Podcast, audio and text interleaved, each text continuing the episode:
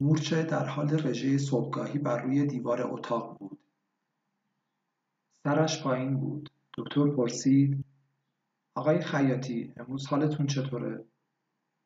آقای خیاطی تکانی به خودش داد و با صدایی که از ته چاه هشت متری بیرون می آمد جواب داد: من افسردم. دکتر پرسید: چی شد که فکر کردی افسرده ای؟ چهره چرم مانندش به سختی اجازه حرکات عضلات صورتش را می‌داد. جواب داد: چه روز پیش جلو چشمم پسرم خودش رو حلقاویز کرد. دکتر خودکارش را روی میز گذاشت، به صندلی تکیه داد و بعد از چند ثانیه سکوت گفت: خدا رحمتش کنه. باید سخت بوده باشه. آقای خیاطی همچنان سرش پایین بود و ادامه داد: به من گفته بود که خودش رو می‌خواد حلقاویز کنه. ولی من جلوشو نگرفتم. ناراحتم نیستم. دستان زمخت و زخیمش را به هم میمالید. مورچه به نزدیکی سقف رسیده بود. دکتر پرسید در حالت معمول پدر از مرگ فرزندش ناراحت نمیشه؟ آقای خیاطی با تون صدای همیشگی و بدون تغییر در چرم صورتش جواب داد. وقتی پسرم برای حلقاویز کردن خودش تناب خریده بود من گفتم مبارکت باشه افسردگی من به خاطر این نیست دکتر پرسید پس خودت فکر می‌کنی علت افسردگی چیه؟ آقای خیاطی جواب داد من از نوجوانی به بعد همش این جمله که من افسردم رو تکرار می‌کنم دکتر پرسید آیا مشکل دیگه ای هم داری؟ آقای خیاطی جواب داد. حتی یه بارم پسرم رو نبوسیدم یا بغلش نکردم. از روزی که به دنیا آمده تا روزی که خودش رو القاویز کرد. دکتر پرسید به چه دلیل پسرتو بغل نمی کردی؟ آقای خیاطی جواب داد ببین آقای دکتر من تو ذهنم فکر می‌کنم که دوست داشتم به اینا نیست. دکتر پرسید پس دوست داشتن به چیه؟ آقای خیاطی چند ثانیه سکوت کرد. مورچه از نصفه های سقف گذشته بود.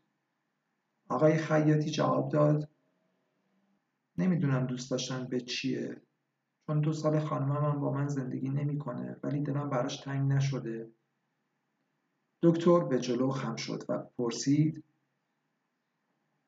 آقای خیاطی چرا حین صحبت کردن منو نگاه نمی کنی؟ آقای خیاطی به زحمت سرش را برای چند ثانیه بالا آورد. سفیدی پایین چشمش در نگاه کردن مشخص بود. از پنجره پشت پزشک بیرون را نگاه کرد. گلوله های نور آفتاب از لابلای نرده های سفت و محکم به شیشه نشکن پنجره شلیک و شکسته می شدن.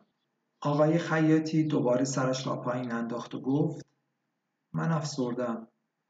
چند ثانیه سکوت کرد و ادامه داد. من همیشه همینطور بودم. تو چشمای هیچ کس نگاه نکردم. حتی تو چشمای همسرم.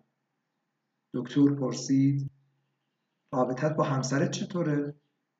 آقای خیاطی جواب داد همسرم بهم خیانت می‌کنه. دکتر پرسید دلیل و مدرکم برای حرفت داری؟ دستی به سر تراشیدهاش کشید و با همان تون صدای همیشگی جواب داد نیاز به دلیل و مدرک نداره مطمئنم. در اتاق باز شد و بادی از داخل سالن در اتاق پیچید. آقای سیه چهره دم در ایستاد سیگار خاموشی بر لب داشت چند بار سیگار خاموش را پوک زد و به دکتر نگاهی انداخت و رفت. مورچه دیگر پیدایش نبود. آقای خیاطی همچنان سرش پایین بود. دکتر پرسید آقای خیاطی مطلب دیگه ای است که بخوای به ما بگی؟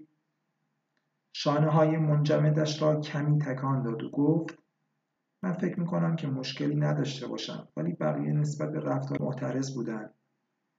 دکتر پرسید مثلا چه رفتارایی؟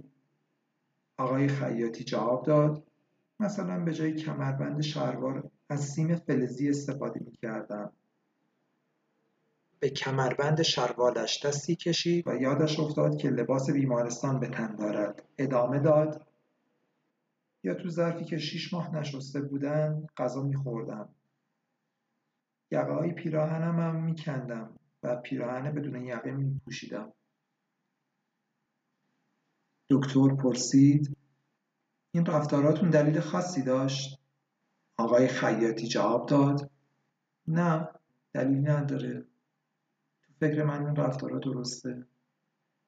پرستار پرونده آقای خیاطی را به دکتر داد و دکتر پرونده را باز کرد و گفت من دیگه سوالی از شما ندارم. ممنونم که برای ویزیت تشریف آوردین. در روزهای آینده مجددا ویزیت میشید. آقای خیاطی به سختی از روی صندلی بلند شد و با قامت خمیده اتاق را ترک کرد. دکتر به پرستار گفت با همسر و یکی از فامیلای درجه یکش تماس بگیرید. بگید که هفته آینده بیان بیمارستان. سوالات مهمی هست که باید جواب داده بشه. مورچه خودش را به دو ستایی از گلوله های آفتابی که وارد اتاق می‌شد رسانده بود. پرستار در پوشهای که در دستش بود چیزی نوشت و آن را بست.